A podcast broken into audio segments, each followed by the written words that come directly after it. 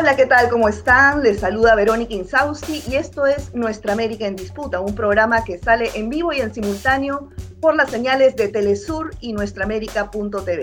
Desde este momento les invito a que se conecten, hagan sus preguntas, sus comentarios sobre el tema que vamos a hablar el día de hoy. Y es justamente sobre los impactos de las sanciones a Rusia en la economía global y en Latinoamérica, ¿no? El precio del petróleo pues ya supera los 113 dólares el barril y el precio del gas pues se ha disparado a sus máximos históricos en Europa, eh, prácticamente 55%. Ahora, eh, la misma tendencia tienen algunos minerales como el aluminio, por ejemplo. ¿Qué efectos va a tener en el sistema financiero eh, el haberlo sacado del SWIFT a Rusia? ¿no? El Banco Mundial ya suspendió todos sus programas. Europa y Estados Unidos, Canadá, eh, digamos que les han cerrado los puertos, los aeropuertos. Eh, en el tema, por ejemplo, de las comunicaciones, ¿no? Netflix, Facebook, YouTube, Movistar, Disney, entre otros, han bloqueado a todos los medios de comunicación que no llevan la versión occidental de los hechos. Esto, a todas luces, es una dictadura, digamos, yo lo llamaría una dictadura global que pretende establecer un único punto de vista acerca del conflicto. Bueno, hasta los han sacado de todas las competiciones deportivas, la FIFA con el Mundial de Fútbol, las Olimpiadas, en fin, hay muchos intereses económicos globales en este conflicto y eh, pues quizás más allá de este problema territorial podríamos decir que esta es una guerra eh, por mantener el statu quo o, o, no sé, pues es un sistema que se está desmoronando en este momento. Bueno, todos estos temas los vamos a tratar en este momento con uno de los más eh, destacados economistas de Latinoamérica. Estamos hablando del profesor e investigador de la Universidad eh, Nacional eh, de México, Óscar Ugartechi. Muchas gracias, Óscar, por acompañarnos, por estar aquí con nosotros. Gracias, Verónica. Es un gusto estar de regreso acá. Bueno, Óscar, tu primera impresión, por favor, de lo que viene ocurriendo. Eh, yo creo que hay tres maneras de entender lo que está pasando en esta guerra. Una, la primera, la más sencilla, es que Rusia quiere recuperar el territorio de Ucrania que se independizó hace 30 años. Y lo quiere recuperar porque por Ucrania pasan los gasoductos que van a Europa. y por otro lado, Ucrania ha estado coqueteando con Occidente muy fuertemente. Ucrania ha sido el centro de las disputas de corrupción de Trump. ¿Se acuerdan? Los millonarios ucranianos en la casa de Trump, Trump haciendo estudiar qué hacía el hijo de Biden en Ucrania. O sea, Ucrania es un centro de negocios para Estados Unidos muy importante por el tema del gas. Y em, yo creo que los rusos han dicho, bueno, quiero mi territorio. Ese es un. Un El segundo es, esta es una pelea por el mercado del gas europeo porque Europa le compra el 40% del gas a Rusia y el otro 60% se divide entre Estados Unidos y Medio Oriente. Entonces es posible que Estados Unidos, que es ahora un importantísimo importador de gas y de petróleo, que es su principal exportación, es más, el petróleo es su principal exportación, em, quieran una tajada más grande en el mercado europeo. segunda posibilidad. La tercera posibilidad es que esta es una guerra de consolidación de posiciones este-oeste, donde el oeste le está diciendo a Rusia y nosotros nosotros podemos contener las ofensivas militares de ustedes y podemos consolidar la hegemonía occidental en el mundo en un momento en el que todos sabemos que todos menos algunos, por, lo que acabo de escuchar el otro día, este, todos sabemos que la cuenca del comercio mundial pasó del Atlántico al Pacífico y todos sabemos que China es hoy el principal inversionista en el mundo y el principal comerciante, el principal país exportador. Entonces, es el principal socio comercial. Sí, es el principal socio comercial de América Latina, de América del Sur, de África y de Europa. No es, o sea, estamos con China en una posición totalmente distinta de hace 10 años. Y esto coloca el mundo este-oeste en otro, en otro, en otra luz.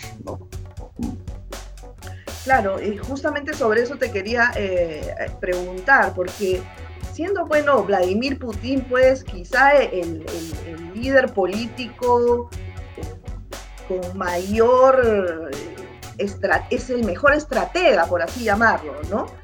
me imagino que, que él preveía que con estas acciones, pues, las respuestas de Occidente iban a ser las que, vienen, las que venimos viendo, ¿no? Entonces, ¿qué tanto eh, las sanciones sobre Moscú van a afectar al resto de Latinoamérica, perdón, al resto del mundo, a Latinoamérica, y mm. cómo, y cómo se va a mover el tablero geopolítico y el, y el sistema económico en sí? Sí. Mira, eh, lo que se está discutiendo ahora, y eso lo trajeron a colación en un trabajo que se presentó en un seminario de Claxo hace unos días, este, Lourdes Regueiro con Claudia Marín y Santiago, no me acuerdo su apellido, Santiago, eh, ellos tres trajeron un concepto que se llama multilateralismo bipolar. Multilateralismo bipolar lo que tiene es eh, alianzas de seguridad de un lado y del otro, alianzas económicas de un lado y del otro, y lo que deriva de las alianzas económicas y de seguridad, el control político de un lado y del otro. Esta, este multilateralismo bipolar hoy se vio primero en el momento en que en Naciones Unidas se hace la resolución para vetar la invasión rusa a Ucrania, Rusia, que es miembro del Consejo de Seguridad, veta, y China, la India y los Emiratos se abstienen. Con lo cual, Occidente no pudo pasar su resolución. Eso es una confrontación este-oeste. Solamente que no es la, la vieja confrontación con la Unión Soviética. Esto ya es otra cosa, porque esto es Oriente. Esto no es Rusia, esto no es la Unión Soviética. El segundo elemento para hablar de esta, confrontación, lo, que tenía Putin en la cabeza, creo, es el apoyo de China. Han firmado ayer, ha firmado Rusia con China un acuerdo para un gasoducto nuevo de Gazprom que le va a dar eh, una inyección de 100 mil millones de dólares anuales adicionales a Rusia. Ayer. Entonces, Occidente bloquea, cierra, los países asiáticos, que son los ricos del pueblo, que son los dinámicos, que son los que están creciendo, siguen haciendo negocios. Entonces, yo me imagino que mirado desde el lado de Rusia, pues se la pierdan, pues. ¿Quieren? No quieren, pues. porque finalmente para Rusia sí es importante, pero tampoco es que se, cortan las venas. Y este tema de, haberlo sacado. Sí, este tema de, haberlo sacado del sistema SWIFT, por ejemplo, ¿cómo va a afectarlos? Eh, ¿Cómo va a afectar esto al, sistema financiero eh, global? ¿O, crees tú que, por ejemplo, el tema de las criptomonedas eh, va a tener mayor relevancia en este momento? ¿Cómo se mueve el, sistema financiero? Lo que ha pasado con la, con la congelación, del, con, el cierre de los bancos al uso del SWIFT, es que te vas a encontrar con bancos que no pueden cobrar. Acuérdate que es un país que está funcionando normalmente, tiene cartas de crédito abiertas, pagaderas a 90 días, y se congela. Entonces Rusia no tiene manera de pagarle al del otro lado. ¿Mm?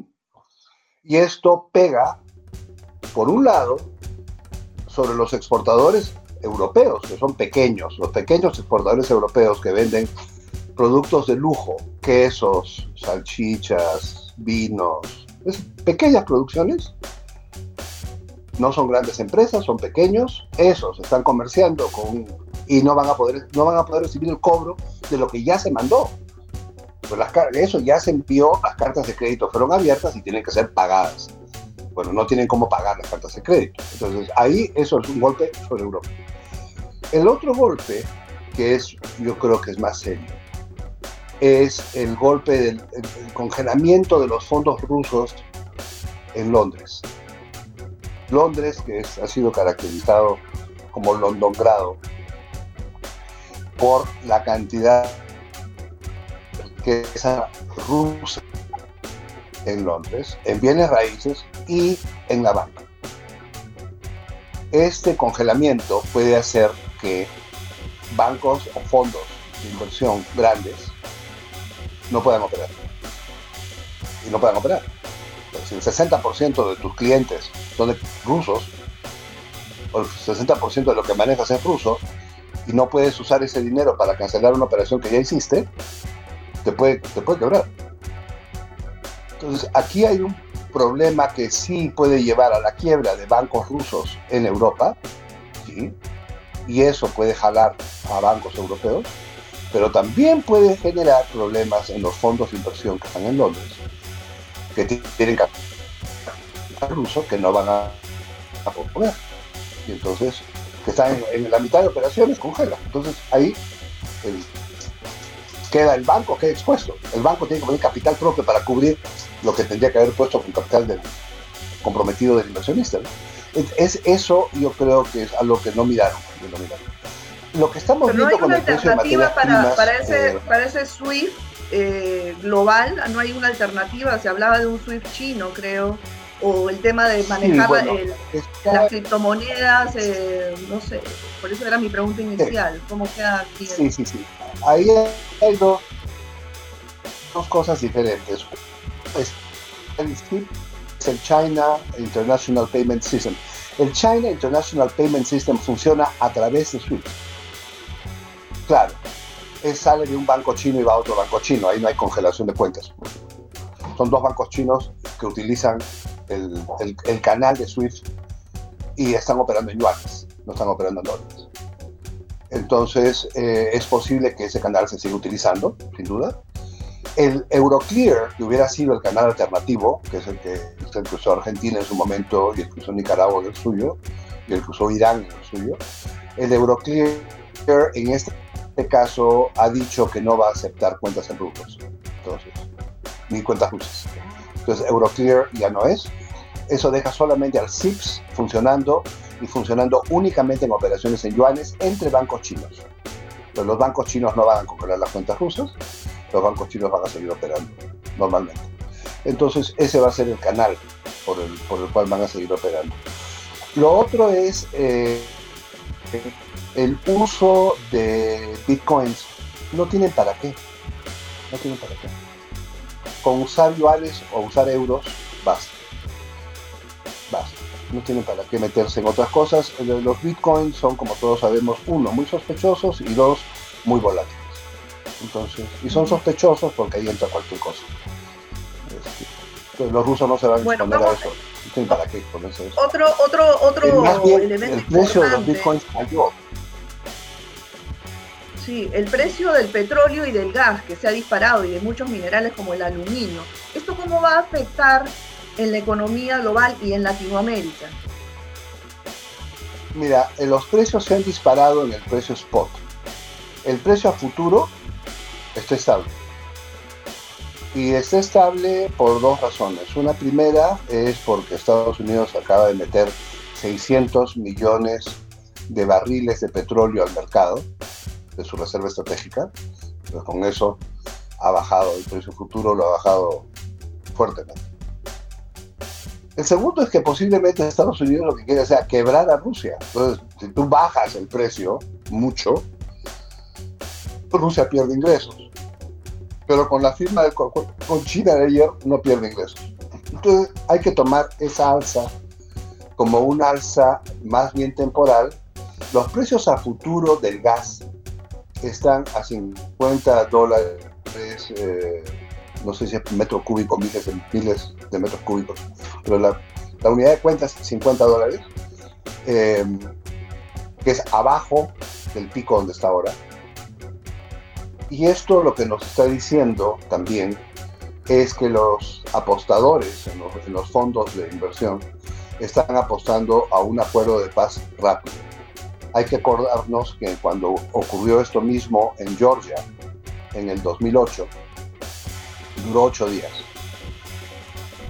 Fue una operación de ocho días. No duró nada. Y acá, si, uno, mira fríamente el tema de Ucrania, además de que creo que invadir un país es una barbaridad y Rusia tiene un muy mal récord de haber invadido Hungría, Checoslovaquia. Ha invadido muchas y numerosas veces, pero Europa este, es limpia de haber invadido a Rusia cuatro veces en los últimos 300 años. Entonces, digamos, ahí no hay inocentes, ni de un lado ni del otro. Ahora, eh, dicho esto, la, presencia rusa puede ser vista como una presencia temporal que va a llegar a un acuerdo pronto y va a consolidar la posición rusa en el Mar Negro. Y con esto lo que tienes es un, cese al fuego con eh, una división de Ucrania entre Ucrania del ira al Mar Negro y el resto de Ucrania que se queda sin mar. Y eso puede pasar perfectamente. las apuestas evidentemente son a una persona. Claro, esa sería la posición idónea, ¿no? Pero ¿qué pasa si no se llega ahorita en, plenos acuerdos, en, una mesa de diálogo? Pero ¿qué pasa si eh, Ucrania entra a la Comunidad Europea, entra a la OTAN y esto pues es una escalada ya que termine en una tercera guerra mundial? ¿Tú crees que pueda suceder eso? ¿Podamos llegar a ese punto? No, no, no. no yo creo que ya Zelensky y los Estados Unidos se dieron cuenta que, Estado, que Rusia está hablando en serio. Entonces, no. Mira, lo que está pasando, a mí todo esto me, a mí me recuerda a la crisis de los misiles del 62, cuando Rusia puso los misiles frente a Estados Unidos y Kennedy reaccionó y dijo, sacan los misiles de ahí. O sacan los misiles de ahí o yo invado Cuba.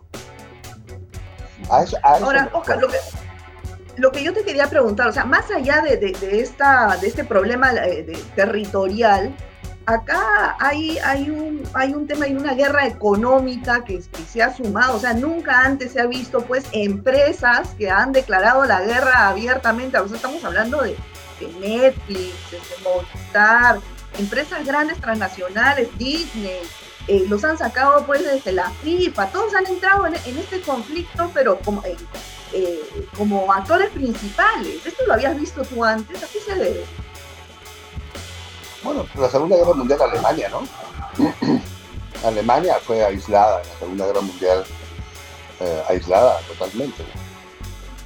Claro, pero por, por gobiernos, por países, pero acá estamos hablando que las mismas empresas, las empresas salen, salen declarando frontalmente eh, la guerra a Rusia, ¿no? Ese fue lo nuevo, lo nuevo, del, lo nuevo del siglo XXI, es que las empresas tienen mucho peso y el peso de las empresas cambia por sus intereses. Y yo ahí vamos a ver cómo sigue el peso de estas empresas. Yo me puedo imaginar perfectamente que en el momento en que se llegue a un acuerdo de paz, sea con la división de Ucrania en dos, o sea con este, la salida de Zelensky del poder, porque yo creo que no hay ninguna otra salida pacífica a esto, eh, cuando se llegue a eso, em, lo que vamos a tener es que las empresas vuelven a trabajar con Moscú.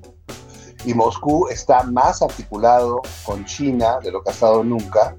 Y por otro lado, Moscú se está apoyando, insisto, en su alianza estratégica oriental que es con la OCS, que es la Organización de Seguridad de Shanghai, que son los países asiáticos ex soviéticos más China, la India y Pakistán. Entonces, Rusia está sentado sobre un, eje asiático de poder, Occidente está sentado sobre el eje occidental de poder, el dólar está en juego, las operaciones en dólares están congeladas, y si tú congelas las operaciones en dólares y tú eres el operador, te cambias de moneda, te cambias de mercado. Ahora, ¿se, debilita el dólar con este conflicto? ¿Se debilita? ¿Tú crees que, eh, qué moneda va a tener mayor peso ahora? No, el dólar no se debilita porque los rusos están usando dólares en la calle. No se debilita. No, lo que, lo que está pasando es que se está usando menos dólares en el comercio internacional de Rusia, pero no menos dólares en el absoluto. En absoluto, el dólar es el grueso de las monedas que hay en el mundo. De cada vez que hay inflación en algún país, ¿a dónde te vas? A dólares. hay tantos dólares dando vueltas en el mundo que, para decirte los peruanos, por decir de experiencia que yo conozco, cuando la inflación sube un poquito, compran dólares. Así es que ahora debe haber gran compra de dólares por la inflación del 6%. Este, no, el dólar no, se debilita. Lo que se debilita es el mercado de bitcoins. Es decir, lo que se ha fortalecido es el mercado de oro. Entonces, los países exportadores de oro, de granos, de petróleo, nos vemos hasta ahora beneficiados. los importadores netos perdemos, pero los exportadores netos ganamos. Yo no sé si qué país. hablas de, importación y exportación. Bueno, Estados Unidos, la Comunidad Europea han prohibido, pues, ¿no? las este, importaciones de Rusia, eh, han cerrado aeropuertos, puertos, pero todo esto tú consideras que. No, no, no, no, no, no, no, no, espérate, un ratitito. Lo que han prohibido, Estados Unidos no compra. Europa sigue importando gas de Rusia. Lo que, lo que no hace Europa es poner en marcha el Nord Stream 2. Entonces, siguen los barcos rusos llegando a los puertos europeos a dejar su gas y los bancos europeos que tienen cuentas de pago de energía, esas cuentas no están congeladas. Entonces, el suministro energético de Europa continúa tal cual. Eso, eso no ha cambiado. Eso no es decir, los discursos, los discursos de, Biden, de, otros eh, de, en la Comunidad Europea en Bruselas eh, diciendo que pues que van a cortar eh, ya no van a dejar ingresar eh, buques a los, a los puertos ni aviones a los aeropuertos. ¿Eso es, un bluff? No, no es un bluff. Eso es cierto, pero no de energía. Es decir, otros productos. Otros productos, granos, pasajeros, turistas, energía, hasta ahora, que yo sepa, ¿Cómo va a afectar esto a la economía global? Bueno, eh, va a enfriar la recuperación, que ya es una recuperación bastante fría. Va a ser una recuperación económica la europea, en particular va a ser una recuperación económica enfriada por los altos costos de la energía, que ya son en Europa son muy altos. Ya venían siendo muy altos y ahora han subido un poquito más, pero van a bajar en, en abril, los precios futuros, digo, van a bajar quizás porque es el final del invierno, pero también por los 600 millones de barriles de petróleo. Entonces, petróleo y gas van casi juntos. Entonces, yo supongo que la combinación tira abajo precios. Ahora, este, Ignacio Ramonet, por ejemplo, ha, escrito, eh, acaba de, destacar un artículo en la web de Telesur que dice que la guerra en Ucrania marca la entrada del mundo en una nueva edad geopolítica. ¿Tú ¿Estás de acuerdo con eso? Claro, porque Asia, Asia está tomando el liderazgo. Asia está tomando el liderazgo. esa, esa resolución vetada en Naciones Unidas, donde Occidente está a un lado y Oriente al otro, marca un inicio geopolítico distinto. Y además, quien está llamando a las conversaciones de paz es China.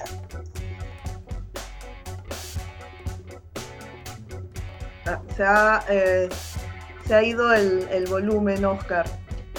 Eh, parece que has apretado el. has silenciado tu, micro. Bueno, decía Oscar Ugarteche, coincide en, en, lo que decía Ignacio Ramonet, ¿no? Que decía, bueno, que que la guerra en Ucrania pues marca la entrada al mundo en una nueva edad geopolítica, ¿no? Y nos, hallamos ante una situación totalmente nueva en Europa desde el final de la Segunda Guerra Mundial, ¿no? Ahora, esto, ¿qué va a pasar? ¿Qué va a pasar con, con esta situación en los, en los próximos días? Oscar, parece que ya nuevamente retomamos el audio contigo. Perfecto. Ah, sí, sí, se acabó. Estamos, estamos sobre el estamos sobre, el, sobre la hora ya de cierre del programa, pero tú, eh, más o menos, ¿qué es lo que tú consideras que va a pasar en los próximos días? Eh, según lo que te hemos escuchado, este conflicto se va a solucionar pronto y el mapa geopolítico, económico, eh, ¿cómo va a variar? yo lo que veo es una, eh, un acuerdo de paz más o menos pronto, con, insisto, una división de Ucrania este-oeste, donde el lado este, que es el lado ruso, que está frente al Mar Negro, queda en manos de Rusia y el lado, el resto queda en manos de Occidente y probablemente Rusia exija la salida de Zelensky.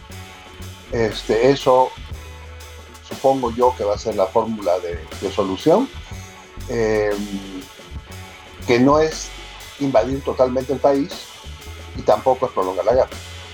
Eh, ¿Qué gana Ucrania con eso? La paz. Eh, Occidente pierde un espacio que yo creo que estaban utilizando con un poco como, como utilizó la Unión Soviética a Cuba en el 62, como una, un puesto de avanzada muy cercano, pues. Como Kissinger escribió sobre esto en el Washington Post el año 2014, hay que esperar que Ucrania se convierta en una Finlandia. Que sea un ¿Y Estados Unidos cómo quedaría? ¿Cómo crees que queda Estados, Unidos? Estados Unidos queda como que quiso hacer algo y no pudo. Es, es una repetición de Afganistán, de Irak, Siria. Se evidencia que no tiene eh, la fuerza, que ya no estamos en un mundo unipolar no estamos en el mundo unipolar, estamos en un mundo bipolar, pero además es multilateral, porque nadie está caminando solo, todos están caminando con un montón de gente detrás. Es multilateralismo bipolar, que me parece que es un concepto que le agradecemos a Regueiro y Marín mucho, y a Santiago, que no me acuerdo cómo se pedir, les agradecemos mucho la idea, es una muy buena idea, y yo creo que eso es lo que tenemos delante de nosotros. Bueno, bueno, Oscar, muchísimas gracias como siempre, un placer escucharte y poder darnos todas estas, esta visión mucho más amplia de lo que viene ocurriendo en el mundo desde la perspectiva política y económica. Gracias, Oscar. Gracias a ti, Verónica. Hasta pronto. Un abrazo, hasta pronto. Bueno amigos, esto ha sido todo por hoy. Cuídense mucho. Nos vemos en una próxima edición de nuestra